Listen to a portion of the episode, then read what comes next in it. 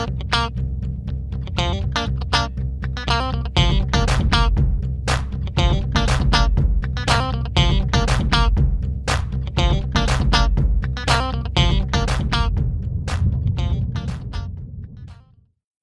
there, Buffalo Bills fans. Welcome back. It's Believe, a Buffalo Bills fan podcast here on BuffaloRumblings.com and everywhere else you go to get your fine Bills related podcasts. My name is John Boccacino, the longtime host of this program, being joined as I am each and every Bills week with Jamie D'Amico. Jamie, great to have you on here as we are getting Buffalo Bills fans ready for a week three showdown with the Washington football team. I know, uh, Jamie, we're a preview podcast, but I want to spend a couple of minutes recapping the beatdown that was week two in South Beach. How did you enjoy your sushi last Sunday? So, I loved the final outcome. I didn't love the first three quarters of the game. It looked like the Bills were they were struggling a little bit on offense and I was ready for them to really get into a groove, yet somehow they were scoring points in droves. And I was sitting there saying to myself, they don't even look like they're pulling out all the stops yet. They're missing open receivers. They're not blocking all that well on the offensive line. Hmm. Boy, Josh Allen isn't actually playing well. And then it hit me. They beat down a team 35 zip and they weren't even playing their best. Hallelujah. My God, I'm glad we are where we are. yeah, it is. It's, it's, look, we're spoiled lately with the Sean McDermott, Brandon Beane, Buffalo Bills. You know, you, you win 35 to nothing over a divisional foe that's supposedly closest to you the team next in line that wants to challenge for the AFC East crown, and you deliver a whooping on their turf. You knock out their starting quarterback. Tua has cracked ribs after that vicious hit that AJ Epenesa put on him. Uh, defense gets six sacks. I kind of called it. I said there'd be at least four or five on last week's podcast. I think I called for two or three turnovers. There were two plus the four turnovers on downs uh, that Miami committed the fact that we're nitpicking, it is a big nitpick. It is a big nitpick. The accuracy issues for Josh Allen, the ball placement issues for Josh Allen. This offense has not looked like its prolific self through the first two weeks. But then you realize A, the Bills are one and one, and B, the Bills have the highest point differential in the league through two games. So it's still time to work on the offense. Time to work on the offense, specifically better blocking. And, you know, in watching the past two games, I can tell you exactly what the issues are with Josh Allen. He's stepping to the left instead of stepping into his throws, and he's fading away. Away. He's he's throwing the ball off balance. He's fading back into the left. And if you're a Seinfeld fan, back into the left back and to the left. and to the left. anyway, uh, once he straightens that out and starts throwing from a strong, balanced base, all the problems are going to go away. And how do we know he's going to correct that? Well, that was his problem in 2019. He corrected it last year. He's coachable. He wants to do great. I'm not worried about it. We've got a full season for him to get straightened out. And if the defense plays this well, well, hey, I don't know that they're going to need Josh Allen to be prolific throughout the season in order to get W's. You have been a champion uh, throughout this entire podcast, Jamie, of the coachability of Josh Allen, and I have to believe if if two fans, you and I, sitting here uh, from a three thousand foot view, can kind of look back and and see what Josh is doing wrong, the the the, the all we heard this off season was how quarterback guru Jordan Palmer was using technology to get Josh to improve his mechanics and to make sure that his body weight was being distributed evenly and he wasn't off balance. And then you see the fr- I'm willing to write off the Pittsburgh game because Pittsburgh's front four is a beast. But with Miami, the issue I had, the ball placement was off because you're right. He was off balance. He wasn't properly planting. His weight wasn't properly distributed. And maybe part of that's due to the fact that he's worried how much time the O line is going to give him. But I feel like with enough time and enough coaching and enough practice reps, Josh will fix that. And the defense does mask a lot of the issues that the offense is going through, as does a great ground game. It was so refreshing to see Devin Singletary bust off that 46 yard touchdown run finished with 82 yards on the ground. Seeing Zach Moss go beast mode, truck stop, oh, run over dudes for Miami. How awesome was that, man? Dude, those goal line runs that he had were just they were epic. They were season highlights with one exception. They're not going to keep showing the the better of the two runs because the guy who hit him and knocked him back a yard hurt himself on the play hurt his arm, had to come out of the game. And oh, by the way, that linebacker had a five yard running start, weighs in at 237 pounds, couldn't get couldn't get Moss down. It was amazing. However, however, if you take out that 146 yard run, Singletary only averaged three yards per carry.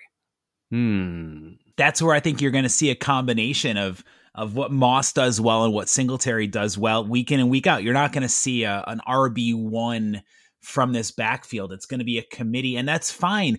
You know, I I was just more happy with the fact that even if Singletary was gaining three, four, five yards a carry when he was running, it was keeping the defense honest. They couldn't sit back and pin their ears back and play confusing zone schemes, trying to confuse Josh with where the coverage was. They had to respect the play action. They had to respect the pre-snap motions that Brian Daboll was doing with the offense. And I think that really that balance is going to be key. And I think that's actually a really good segue into our preview for week three with the football team out of Washington, which comes in with a one and one record, same as the Buffalo Bills. Jamie, I feel like as much as Bills fans might want Josh to come out and look, we'd love to see him throw for 400 yards and four touchdowns and look like vintage 2020 Josh Allen.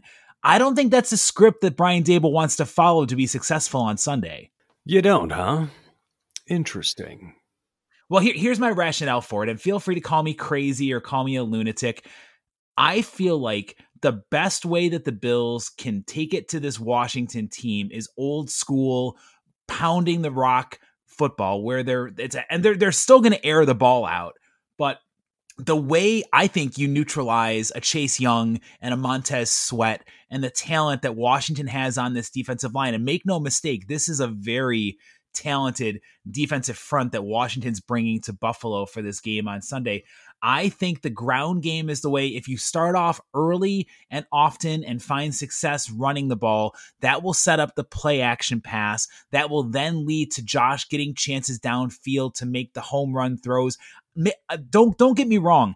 I think Josh is going to have 300 passing yards on Sunday. I think he's going to connect on a home run ball to Gabe Davis. I think he's going to have more success with the aerial attack. But early on to set the tempo, I want to see the Bills run the ball and have great success against Washington. I think that takes their playmakers on defense out of the equation early on.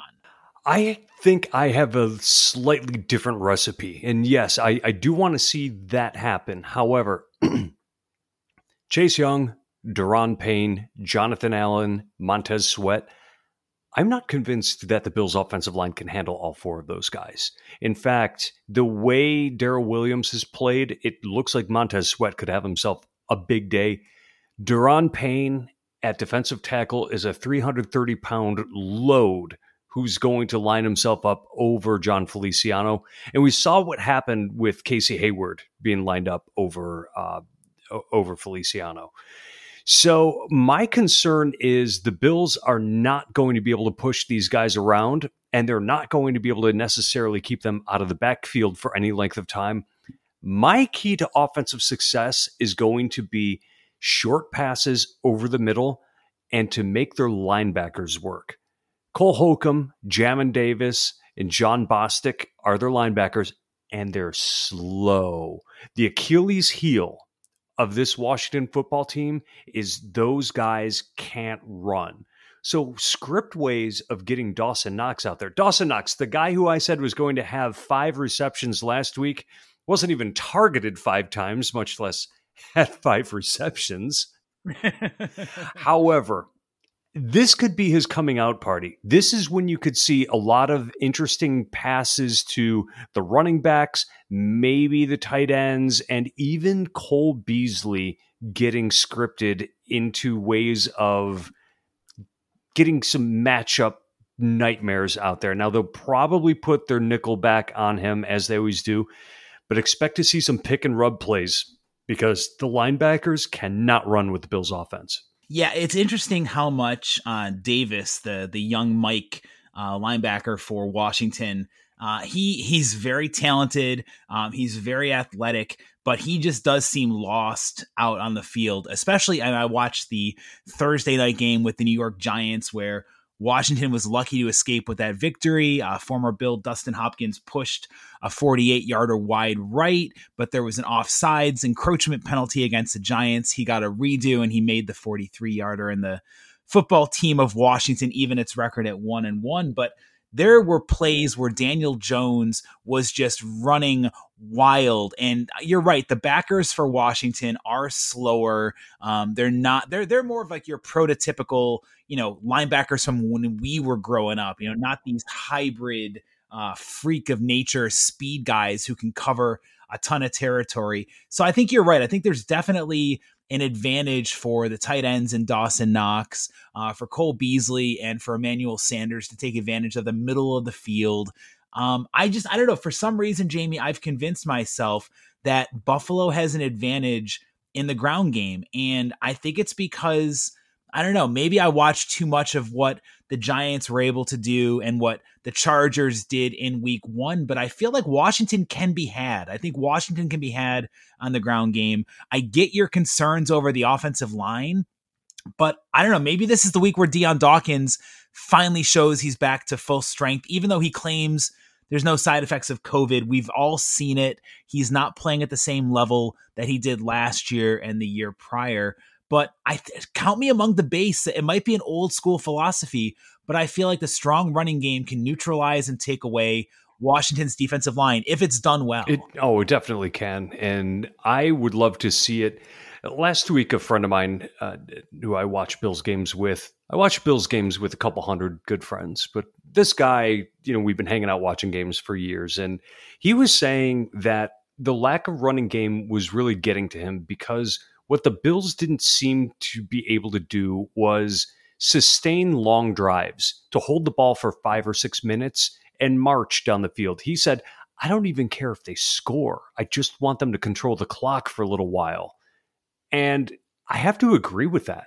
I have to agree that running the ball is going to be key to taking pressure off of both Josh Allen and the defense because you don't want to keep putting them back out on the field after, you know, three plays, seven plays, eight plays, and only three minutes of game clock has gone by. Well, especially when no, you're right. You don't want to tire out, uh, and and given how well Buffalo's defense has been playing and the front four has been playing, and we'll get into the excellent game that Greg Rousseau had and AJ Epenesa and Ed Oliver up and down the the, the lineup on defense, but when Washington, you look at them, they're giving up almost 127 yards per game on the ground. It's in the bottom third of the league. Um, a mobile quarterback like Josh Allen can have success, just like Daniel Jones did. I just feel like there's an opportunity for the Bills to get out there and establish the run and then sets up. I think this could be a great game where, I mean, not to give away my score prediction, but I don't think this is a one score game. I don't think this is a 10 point game. I think Buffalo this is the game that Bills fans will feel better about on both sides of it, almost like a coming out party for the offense. The defense is going to have their way. Washington's offensive line is porous. They're not good. Uh, is a good way to put it. They're yeah, not great, Bob. Except for Brandon Scherff, that guy is excellent. Yes, no, you're right. He's kind of like the uh, the the one, the exception, if you will, to to the the rule of Washington having a porous offensive line. And I just I don't know. I feel like the crowd's obviously going to be behind Buffalo. There's so much momentum coming off of the shutout win over Miami. This Bills fan base wants to see a win in person after the frustration and disappointment from the loss to Pittsburgh. I think everything is setting up nicely for Buffalo. I like what I see. And so you're telling me, Jamie, that you're more of a you want Daboll to to get the quick passes going and we really haven't seen a breakout yet from Emmanuel Sanders, who had a great quote the other day where he's like, I don't care about my my individual stats. All I want is this team to win and the wins to start piling up. What is your assessment of the wide receivers that the Bills have going up against the safeties and the corners for the Washington football team?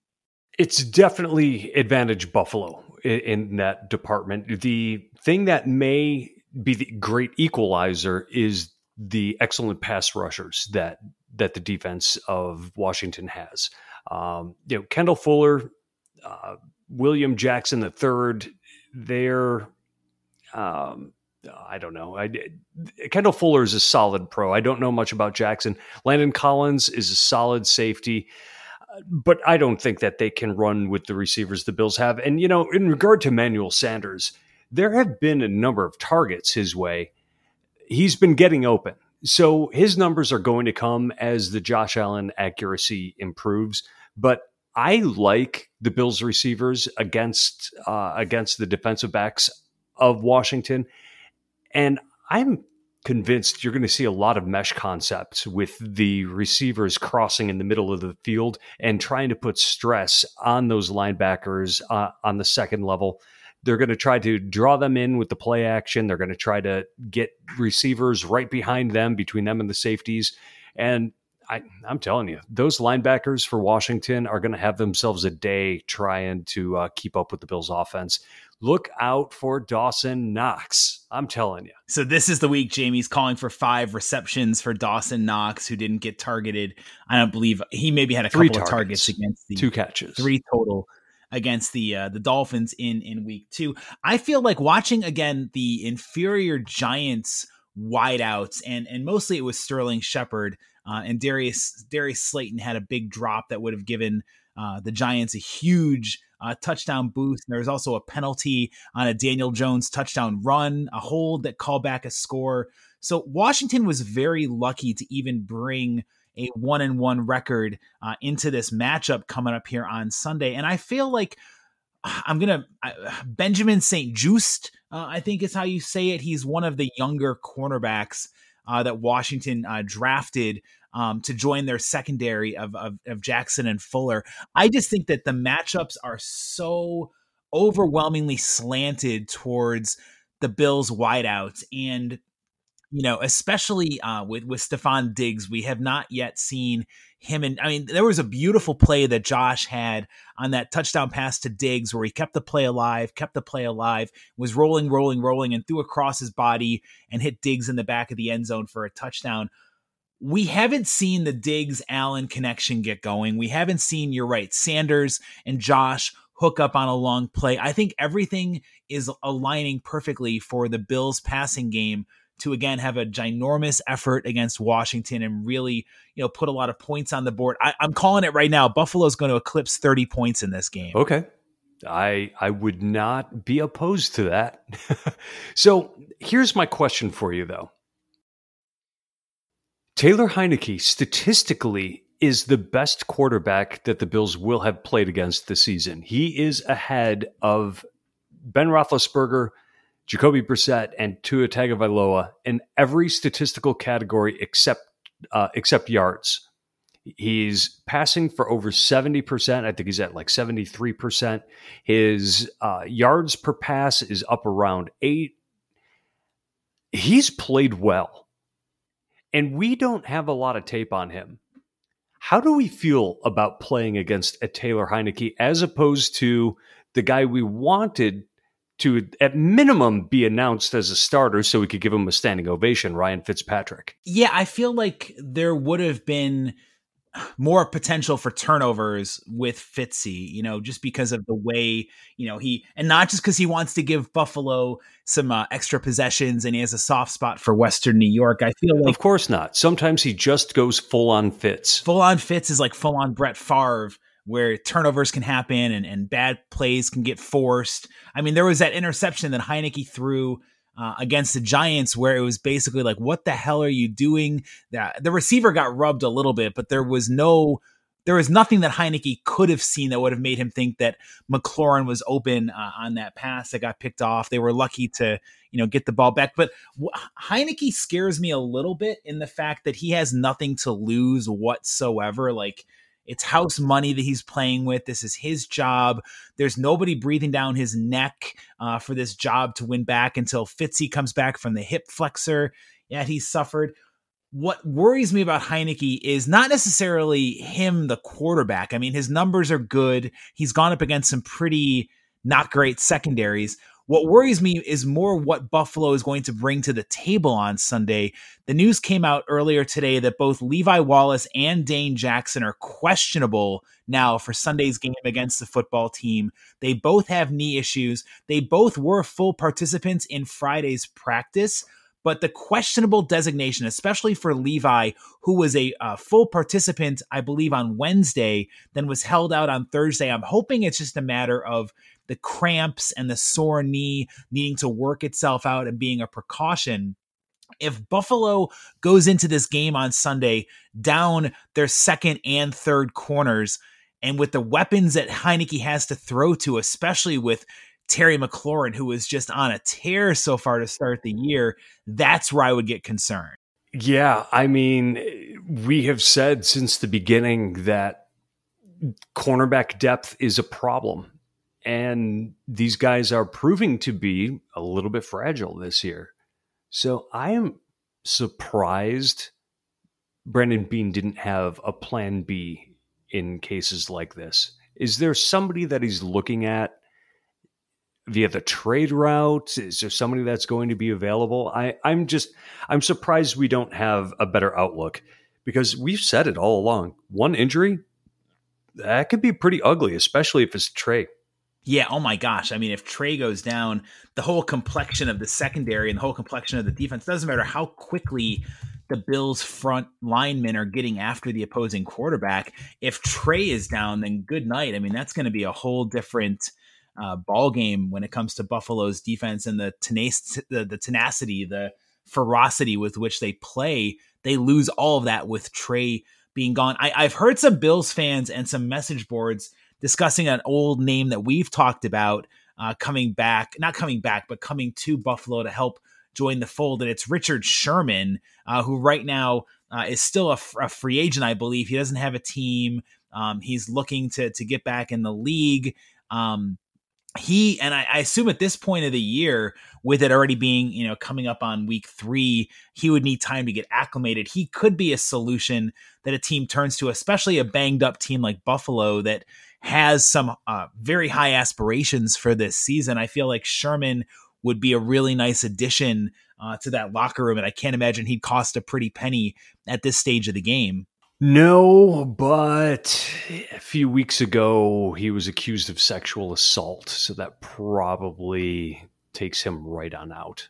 Was sexual assault or domestic violence? Yeah, no, that and that's the major caveat that's a huge, you know, huge thorn in his side. And obviously, Brandon Beane values high character guys. I just put it out there because he would be the best on a, from an on field performance standpoint. I think he'd be the best addition that the Bills could bring in. But we've also said this all along too, Jamie. The Bills brass feels very confident in who they have at cornerback and who they have on this roster, and they might have that ride or die mentality with the guys in the locker room. And I'm not sure why they feel so confident. Well, especially it was actually interesting to hear some honesty coming out of Leslie Frazier. Uh, I believe it was after uh, it was after the last preseason game for sure, and he might have echoed it before the season started when he was describing Dane Jackson's play as inconsistent. That was like the first moment that I think I'd heard a Bills coach actually not be effusive in his praise towards the seventh rounder out of Pittsburgh, which makes me think that maybe they're finally starting to come around a little bit that these guys aren't just, you know, diamonds in the rough. Yeah, or, you know, it may be a motivation tactic. Um, hard to know, but Leslie Frazier, and that's one of those guys that I have faith in. When he speaks, I think people tend to listen. And the Bills definitely better listen because Jamie, this Washington team can definitely put up some points. Uh, I, but the other reason too is I feel like the Giants. If you talk about strengths of that team, their secondary is not a strength at all. And with Heinicke having such a great game against them, I feel like he's going to come back to earth this week. And especially because I just don't see how he's going to have the time to stand up and find those receivers. You know, Logan Thomas is a great safety blanket. And selfishly, I wish Buffalo had seen uh, the talent because he's really the tight end that they've been searching for, you know, for 25 plus years with how physical, how great of a blocker, and how fantastic of a receiver he is. The Bills would love to have somebody like that uh, versus the erratic play of, of a Dawson Knox. But I just have a hard time seeing a scenario where Heinicke has enough time to find the receivers downfield, given how well Groot and Jerry Hughes and the rest of that front four happens to be playing when it comes to the pressure. And then you add in a really weak offensive line. This is another week, Jamie, where I can't wait to see the stat numbers for quarterback hits and sacks against Washington. I'm with you on Logan Thomas. He had 73 receptions for over 800 yards last year. Yeah, I, that would have been really nice in Buffalo. I wish that they, I, I wish that they stuck with him a little bit longer, but I, eh, I get it. Um, I'm with you when it comes to the Bills' defensive front. I mean, it's almost like they're doing a lot better now that Star Lotulelei is back. Can you imagine?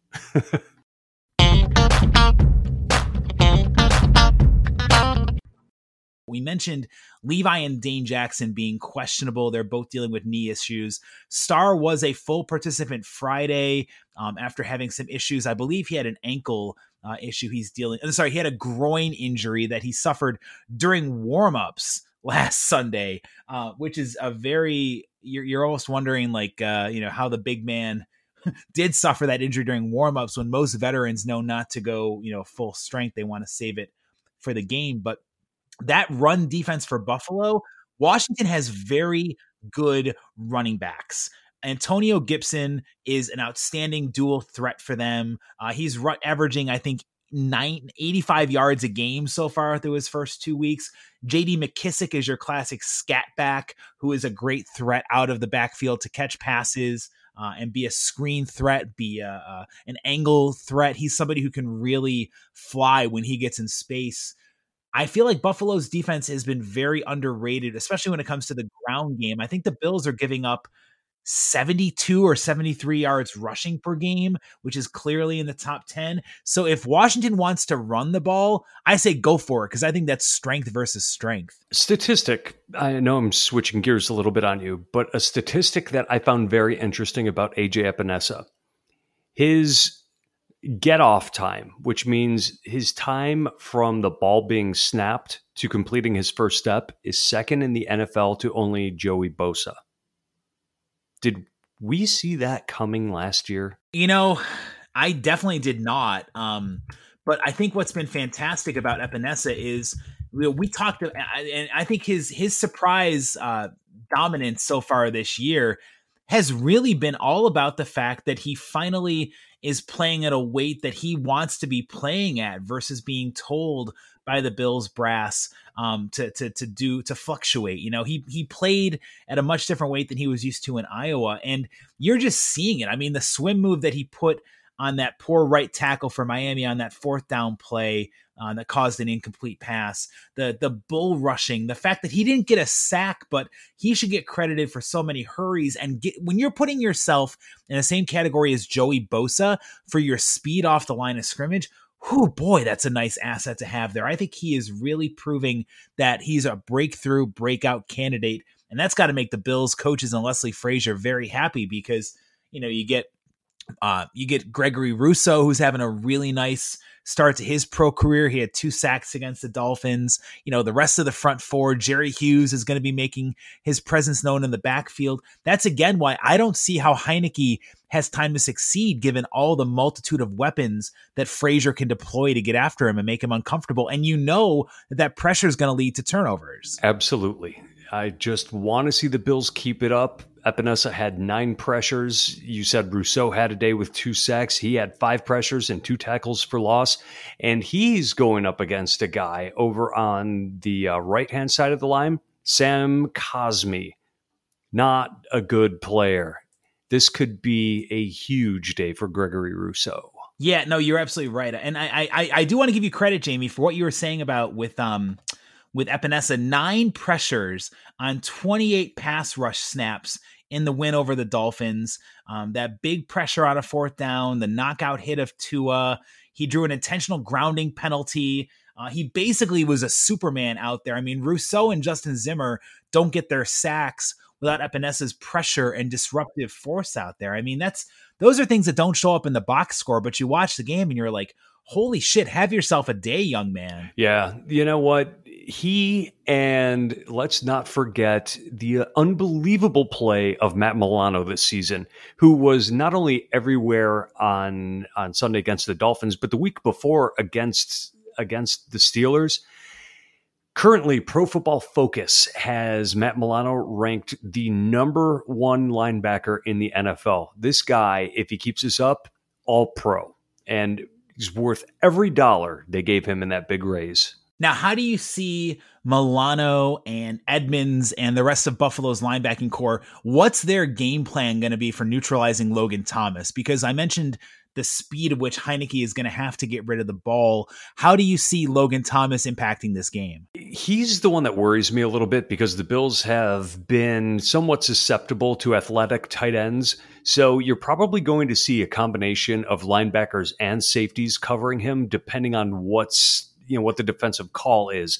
I think that you're probably going to see more safeties in the box, maybe with a cover one over the top. And the reason for that is you want to get some bodies down there to defend against the run, but also you want somebody who can run with Logan Thomas because the guy can move. He's also very tall and he's not as large as a lot of the uh, like he's not Gronk size. Let's put it that way.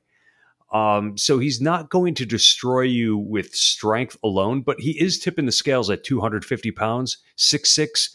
He's a definite matchup nightmare.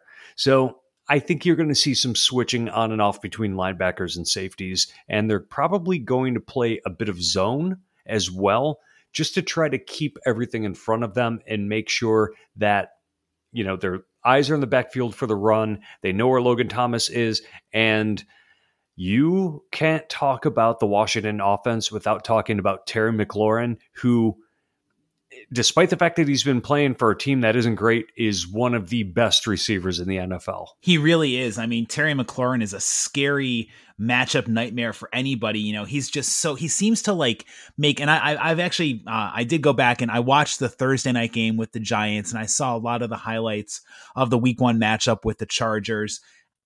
With what McLaurin brings to the table. I mean, he is going to be incredibly difficult for the Bills to guard. And that's why, like, I think Tre White's going to get the responsibility of taking on, and it's, it's no shocker that your best corner goes up against, you know, especially, I mean, with the Bills showing more, especially when they're in man to man sets, it's going to be Tre on Terry. And that matchup is definitely one you're going to want to circle to watch amongst Bills fans on Sunday. But the fact that McLaurin is just so good at, like, there's times you see him and he's like jammed at the line of scrimmage and he shouldn't be open and he gets the tiniest sliver of space and he's got a good rapport with Heinicke going back to that playoff game against the Buccaneers last postseason.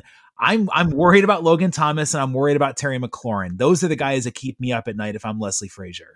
I'm 100% with you. I agree with that. Those are their game-breaking players and you got to know where they are on every play. Do you think, with that being said, Jamie, that we are going to see more man looks from Leslie Frazier on Sunday? Mm, no, I don't think so. I, I, think that they're going to do what they do best, which is play the zone, especially if they're getting into their backup and maybe even third cornerback. You can cover for those players better when you're not matching them up man to man. Well, especially that's a good point to note, Jamie, because the Bills will have to find out what the health status is going to be of again Dane Jackson and Levi Wallace. Um, it, even if that were to be the case and they were down, look for Micah Hyde and Jordan Poyer to continue their outstanding stretches to start the year of being ball hawks and, and neutralizing the Washington offense, uh, which I think comes in as a decided disadvantage matching up with the Buffalo defense here in week three. The Bills are looking for their first home win of the year. Washington, by the way, Jamie, you know how I love to bring these little stat nuggets to you and uh, you know the, the the the little knowledge bombs I try to drop on our audience out here. So Washington, believe it or not, the last time they came to to Western New York, it was 2019.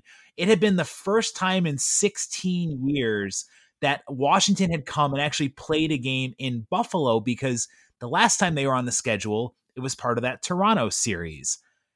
Did you know the last time a Washington football team got a win in Western New York? 1987. Whoa. Well, you know what? I was at that game. No way. Yeah, I really was. Now that you mention it, yeah. Starting left Bills defensive end, Sean McNanie hit Jay Schroeder and just like put his shoulder down, rocked him, knocked the ball loose. Bills scoop it up, go in for a touchdown. But whistle blew. They called in the grasp, even though oh. he never wrapped him up. That would have been a big swing in the game. This this game is not a game that many Bills fans want to relive leading up to the week 3 showdown. Buffalo lost 27 to 7 it was 27 nothing uh, through three quarters jim kelly and the offense completely stymied by a very good washington defense. The fact that the then redskins and jim kelly threw three interceptions that day was sacked three times. The ground game oh my god i'm looking at the box score here. This is of course before thurman thomas. The bills ran for 21 yards in the game on leading rusher. I'm guessing was Robb Riddick. You are correct, my friend. Six Ooh. carries for 19 yards. He had a 12 yarder, and then he had five other carries for seven total yards. So not good. Oh yeah, those Bills. That 1987 team wasn't quite ready yet. Oh my gosh, I'm looking at this by the way. Time of possession that day Washington, 40 minutes and 58 seconds. Buffalo, what? 1902. Oh man, that Washington team went on to win the Super Bowl. Yes, that was the uh, that was when uh, uh, Doug Williams came in for uh, for Jay Schroeder and Timmy Smith had that like 200 yard performance against the Denver Broncos. John Elway goes home frustrated, and you can look back to that win in Buffalo. I mean, Buffalo was three and three at the time, and uh, yeah, that was really not a, a great performance. That was the last time, again, there haven't been too many of these occasions, but that was the last time the Bills lost a game to Washington in Western New York. On Sunday, it's another matchup. The Bills really, Jamie, have owned this rivalry with Washington. They've won eight of their or seven of their last nine matchups with the football team um, including, of course, a 24 to 9 victory in 2019. That was a Dwayne Haskins start. The Bills just dominated that game start to finish. How do you see Sunday's game playing out? What's your score prediction bound to go wrong? So, this game opened with the Bills as a nine and a half point favorite. And as of the last time I looked, which was yesterday, that had shrank to an eight point favorite. I don't think the Bills are going to cover. I think that this game is going to be closer than we expect because maybe that game in 2019 stands out to me as being a, a close, hard fought game, a, game where Washington definitely played really well in the trenches. I think this is going to be a 26 21 Bills victory. Wow. So you're saying the Bills don't. And now I just checked, by the way, it's down to a seven point spread, which is concerning because Vegas knows what they're doing. There's a reason the house always wins. They know where to place the odds and where to place the line. It's down to a seven from nine and a half. So you're saying the Bills don't even cover that number on Sunday? I don't think so. I, I, I wish I'd put money on this game back on Monday when it was nine and a half. Wow, Jamie, that's um, you know, I hope that. Uh, look, the, the the end the end result is you know Sean McDermott doesn't care about the spread. He wants to to get the win out there um, versus how many points the team's able to cover by. I just I maybe I'm giddy with enthusiasm and excitement off of the week 2 performance, but I see Buffalo coming away and winning this one comfortably Uh, I think Taylor Heinicke is going to have his worst game as a pro. I think that the Bills are not going to let Gibson or McKissic get anything going. Logan Thomas is going to get his, and I think that that's definitely going to be a, a concern for the Buffalo defense. I'm going to come out here and say Buffalo wins this one 30 to 13. Ooh, God, I'd love that. That would be fun. Total domination. Josh will throw for over 300 yards. Zach Moss gets another two touchdowns on the ground. Devin breaks off another long run. A bunch of sacks for the Bills defense out there. And everyone goes back to feeling pretty good about uh, the Bills with back to back victories to get to two and one. Of course, heading into the Will Tyrod Taylor play in week four, or will we get more of Davis Mills and the train wreck that is the Houston Texans? Uh, we're getting more Davis Mills. Uh, Tyrod is on the injured reserve list. So wow, that's that's really interesting. The fact that if you had told me the Bills, their first four opponents, they'd have Big Ben, and then they have basically Jacoby Brissett, Taylor Heinicke, and Davis Mills. Not necessarily the murderer's row of opposing signal callers. No, absolutely not. And it's really a break for the Bills if you think about it, because they're sort of easing into their biggest test of the season coming up in a few weeks against Kansas City.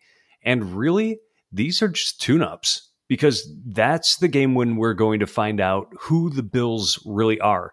These games, to, to me, they're these are slam dunks. Well, at least I'm hoping these are slam dunks. Knock on wood. They need to work some things out and stay healthy so they can go into that game feeling fresh and confident. Well, you can bet one thing, Bills fans. Jamie and I are always working on our game in between podcast episodes, coming up with great nuggets to drop here on Believe a Buffalo Bills fan podcast. We want to hear your thoughts. Do you think the Bills are going to eke out a five point win or something like that, like Jamie's calling for? Or do you believe I have it right with more of a blowout victory, 30 to 13 for Buffalo here on Sunday? Make sure you get involved with our podcast. We want to hear from you on Twitter. Jamie is at the Jamie D'Amico. I am at John Boccacino. You can also, of course, comment on our articles on BuffaloRumblings.com. We thank you so much for checking out the latest episode of Believe, a Buffalo Bills fan podcast.